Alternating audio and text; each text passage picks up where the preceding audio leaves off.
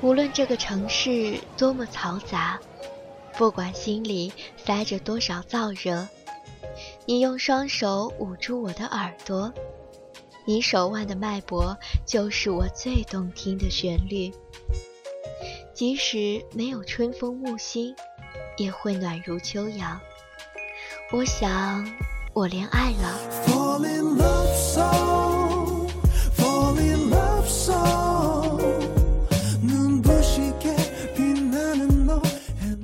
你猜这首歌里是我爱你多一点，还是你爱我多一些？音律响起，你好，小情歌。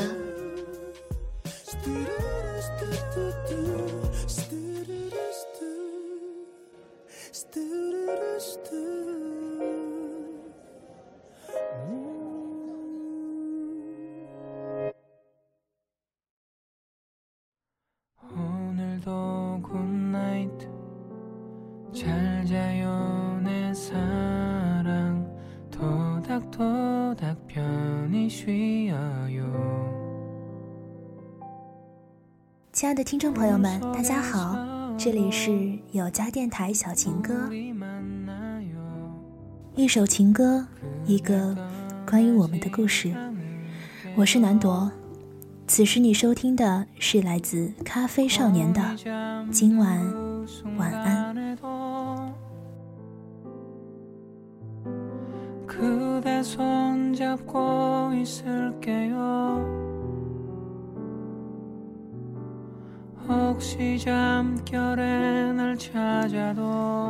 夏思瑶如果不是因为上网买二手教材的时候碰到了奇怪的打折，她可能这辈子都不会看教材以外的书。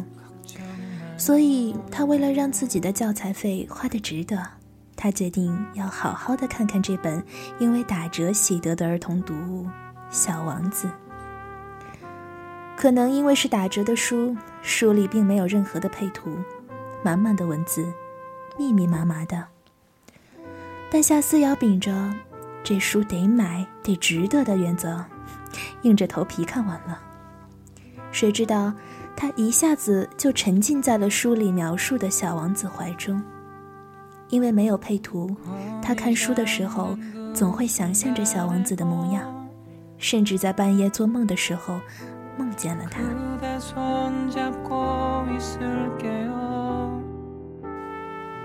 那个梦里，他的小王子不是有着浅棕色顺滑的头发，而是一头毛毛躁躁的，像是刚从宇宙遨游回来，还没适应地心引力的浅金色头发，额前有一撮碎发，微翘地指着小王子清澈的蓝色眼睛。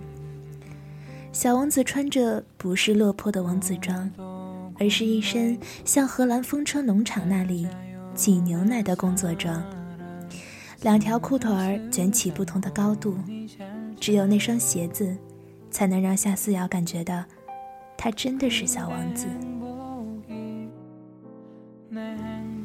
在梦里，小王子没和夏思瑶说话，只是直愣愣地看着他。如果不是因为小王子的眼睛像书里说的一个景色那样，像是把钻石揉碎了洒在夜空里那样洒在了小王子眼里，那眼神着实让他瘆得慌。不过还好，最后像是托梦一样，小王子指了指夏思瑶身后。夏思瑶正准备往后看时，他醒了。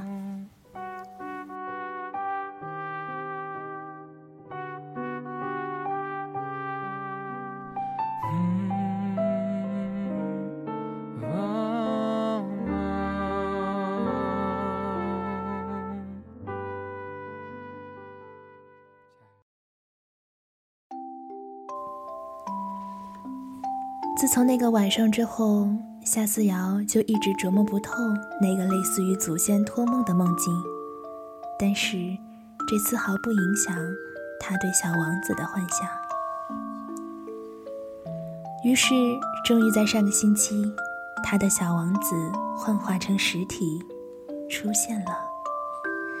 隔壁小区刚搬来的一对夫妇，他们的孩子因为是混血儿。那小家伙有着浅金色的头发，像夜空一样的圆溜溜的眼睛。夏思瑶开始有点相信自己之前在被托梦之后，大老远跑到深山老庙里，对着那尊大佛像倾诉梦境内容的时候，住持那隐晦的一笑所代表的内涵。所以他相信着他和那个小王子是有缘分的。果不其然，在夏思瑶看到小王子的第6天，他因为要去找舅妈，特地绕路跑去附近小区的小学。就在他在数一个个孩子胸前的小红花时，他看到了一堆小蘑菇中有一束金针菇。他的小王子原来还在上幼儿园呢。哎呀，盯着人家小男孩看什么呀？舅妈一手戳了一下夏思瑶的脑袋，像是要把她脑子里的涣散精神凝聚在一起一样。后来她听舅妈还有平时的邻居阿姨们说，她的小王子还曾经和以前住的那个地方一个小姑娘有过一段嬉嬉闹闹的，小王子自己口中说的喜欢。那个小姑娘和小王子是在一个小商铺里遇到的，那个商铺在那里开了很久，以至于里面的挂历久久的没换，已经翻卷起一个小角，商铺的主人都没有发现呢。那天小王子在商铺里正打算把最后一根橘子味的棒棒糖买回家送给他妈妈当做生日礼物，发现就在他摸钱的时候，那根棒棒糖被商铺主人拿走，递给另外一个人了。正当小王子着急的想要从那人手里抢走的时候，他发现拿着棒棒糖的是和他身高差不多的一个小姑娘。那个小姑娘也不知道发生什么事情，看见小王子做事要抢走他最喜欢的橘子味棒棒糖，马上将棒棒糖藏在身后，往后倒退几步，警惕地看着他。可是小王子再没有任何要抢走的动作。小王子看着小姑娘，心里有点痒痒的，像是有跳跳糖在心里跳着，细细麻麻，然后那种痒痒的感觉顺着身体蔓延到脸上。小王子用力地揉揉脸，最后他脸红了。那是小王子和小姑娘的第一次见面，尽管夏思瑶觉得从商铺主人那里传到阿姨们的口中，中间肯定添加了不少其他成分，但毕竟不像是阿姨们天马行空的胡说一通。她就这么相信着，并听阿姨们继续说下去。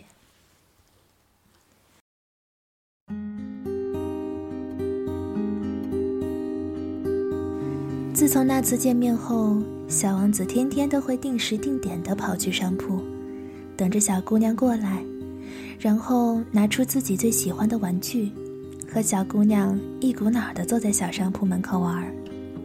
这让商铺主人好生无奈呢，这不是明摆着不让他做小本生意吗？不过每当商铺主人想劝他俩到别处玩的时候，小王子一抬眼，他就作罢了。是啊，那可怜的小眼神儿，谁忍心呢？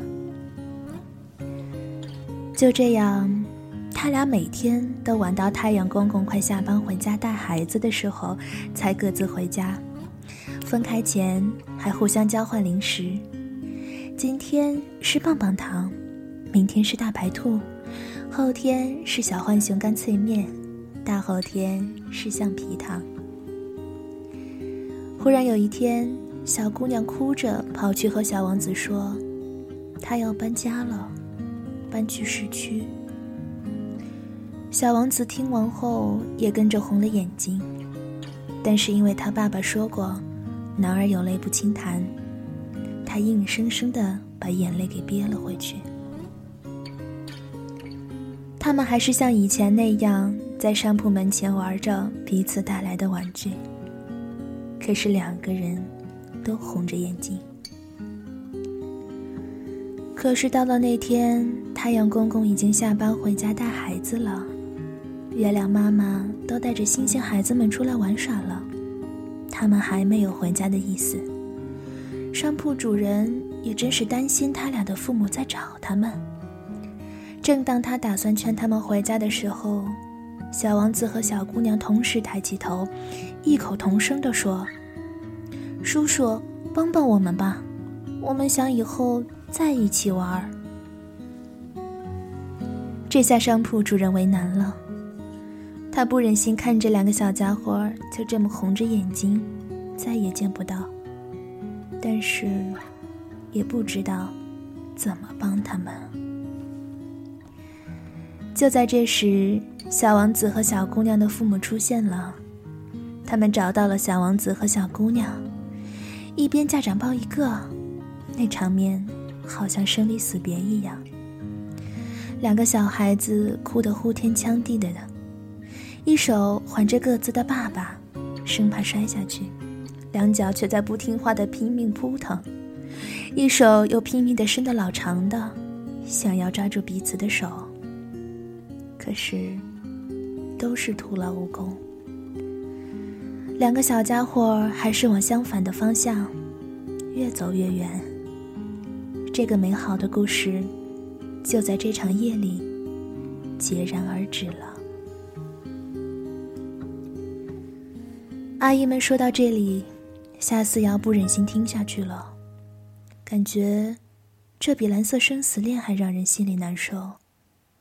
他的小王子就这样失去了他的小姑娘。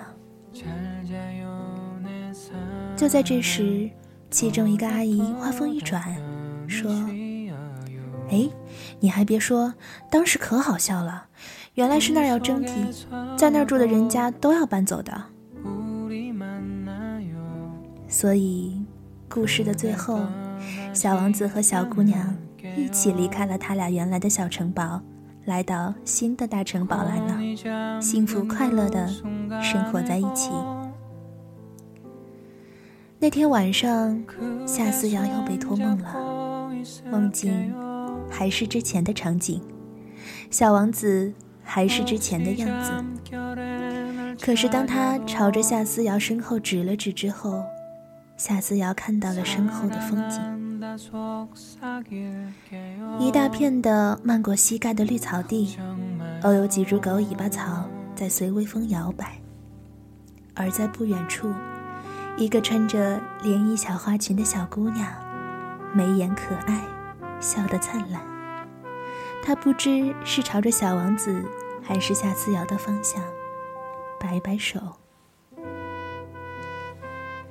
夏思瑶正想回头时，却发现小王子已经不见了。他放声喊了一声小王子，醒了，摸了摸眼睛，有点肿。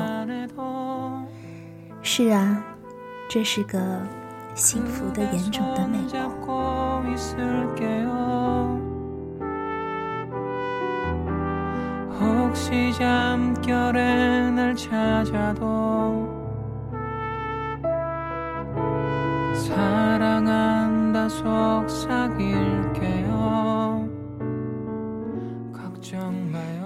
我一直不相信缘分，但当遇见了你，突然执着地相信我们的相遇是上天赐予的缘分。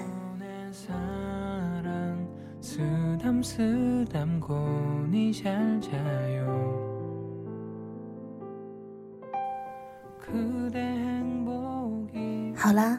本期的小情歌就到这里了。如果你有喜欢的歌曲，亦或有想诉说的故事，期待你与我们倾诉。我们的投稿邮箱是 yugalovesong@163.com。如果你还想和 NJ 互动，和同样喜爱有家的听众朋友们聊天，也欢迎您加入我们的听友群219-201-194。感谢收听本期的小情歌，有家电台，有你才有家。我是南铎，我们下期再会。